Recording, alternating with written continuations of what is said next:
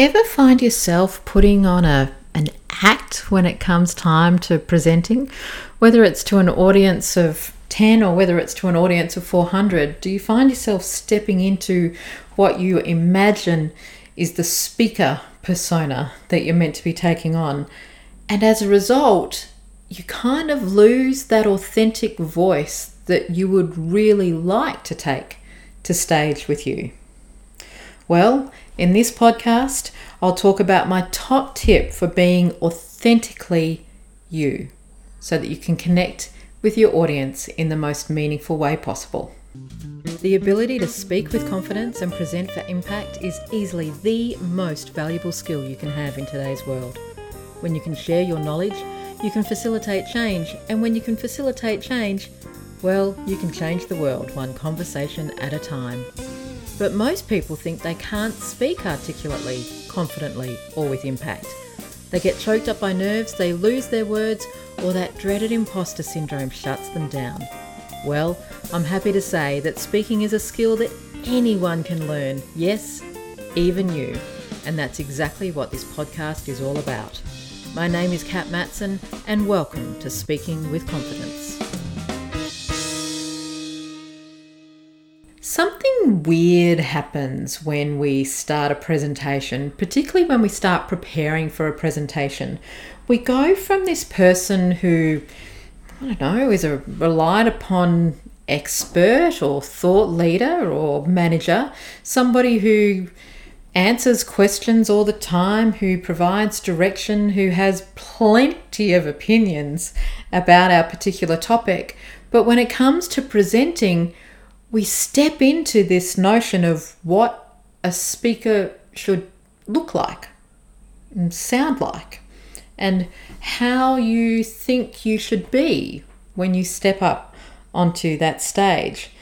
And so, what happens then is that all of the insecurities about how we're not a good enough speaker, we're not a good enough presenter, and oh gosh, if we're not a good enough speaker and if we're not a good, present, good enough presenter, then perhaps we're not actually as smart as we think we are. In fact, maybe I don't know enough to be taking a stage.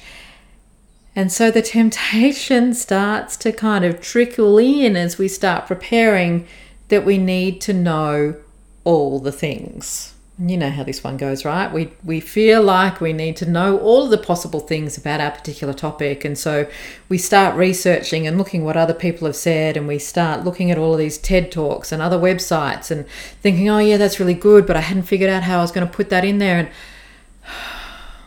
and all of a sudden, our confidence is shot. We're in a downward spiral, and we've lost sight of who we were going to be when we started preparing our presentation. One of the things that I talk about as a stock standard way of increasing your impact as a speaker is to reduce to amplify. Reduce your key messages to just three to amplify your message. What I want to talk today about is reduce all that noise and simply amplify your strengths. Instead of focusing on all of the things that you don't know, instead of focusing on all of the things that other speakers or experts or thought leaders do in your field, focus on your strengths and amplify them. Now, you're possibly listening to me right at this point thinking, yeah, but Kat, I'm not sure what my strengths are. I mean, I suck at speaking. I know I'm really good with my information. I'm, you know, I, I know my stuff. But when it comes to speaking it, not so crash hot. Well, there's a clue there. How do you know that you know your stuff? It's because people ask you questions about it, right? It's because you have a job or you run a business with domain expertise. It's because you provide advice on a regular basis within your field of knowledge. It's because when people have a conversation with you, they leave feeling better. They say, Thanks, that was really great. Now I've got a sense of where I can go. Or they say, Oh, that's really insightful. Thank you. All of those things all of those positive pieces of feedback, they are clues about your strengths. Why do people seek out your opinion? Why do people seek out your insight? They're your strengths. So, for example, in my case, one of my strengths is being known as a straight talker. Now, for many, many, many years, I actually thought this was a weakness. People, um, well, not people, I thought that being a straight talker wasn't necessarily all that useful and I'd need to put fluff and flowery language around my opinions and kind of soften the blow. But one of the things that happened as I started being a straight talker, particularly in meetings, was people would say, Oh gosh, Kat, thank you for just telling me like it is. Being a straight talker is one of my strengths, and so I amplify that now in my presentations. Similarly, another thing that I started receiving feedback on was that I don't buy into the wank or the BS or the jargon that is often surrounded in my industries. Instead of joining the pack with jargon and you know all of the uh, catchphrases of my industry, I just cut through all of that and just talked in layman's terms, and people loved it. Again, that's a strength. So, what are your strengths, whether it's in how you deliver your information or the information you have? Do you have a unique take on your content area? Do you have a unique way of delivering your information that has people really understand it? Are you able to make the complex really simple and straightforward? Or do you just appeal to a certain demographic or psychographic because of how you connect with them, how you speak with them. Whatever the case may be, they're your strengths, and that's what you want to amplify. You would know, as well as I do, that the people you love listening to are the authentic ones.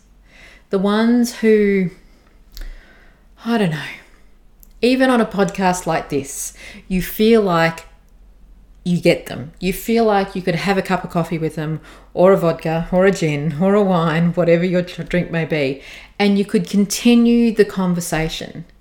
That's what you want to portray. That's authenticity.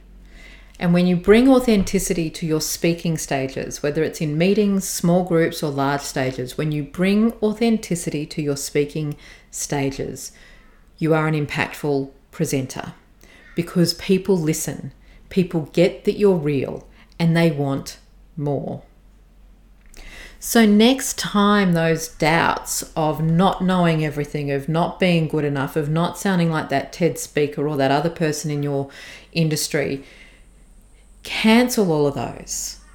And instead, instead of stepping into that imaginary speaker persona, step into the most amplified and strengthened persona of you.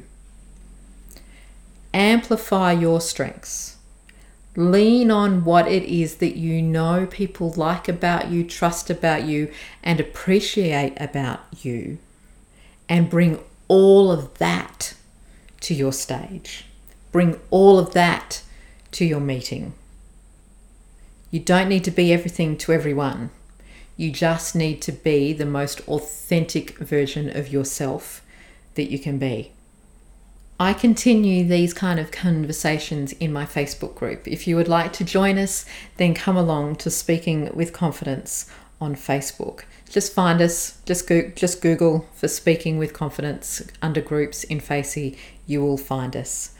Also, I have an ebook that you might enjoy. It is my top tips for impactful presentations, and you will find 25 tips that will help improve your presentations quite literally overnight.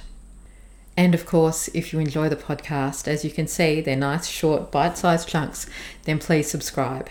I don't release podcast episodes regularly because that's just not how I roll in life. So make sure that you subscribe so you do get notified to when the next episode drops. Thank you so much for listening. I look forward to hearing more about how you amplify your strengths to bring your most authentic persona to the stage. And in the meantime, here's to confidence and impact.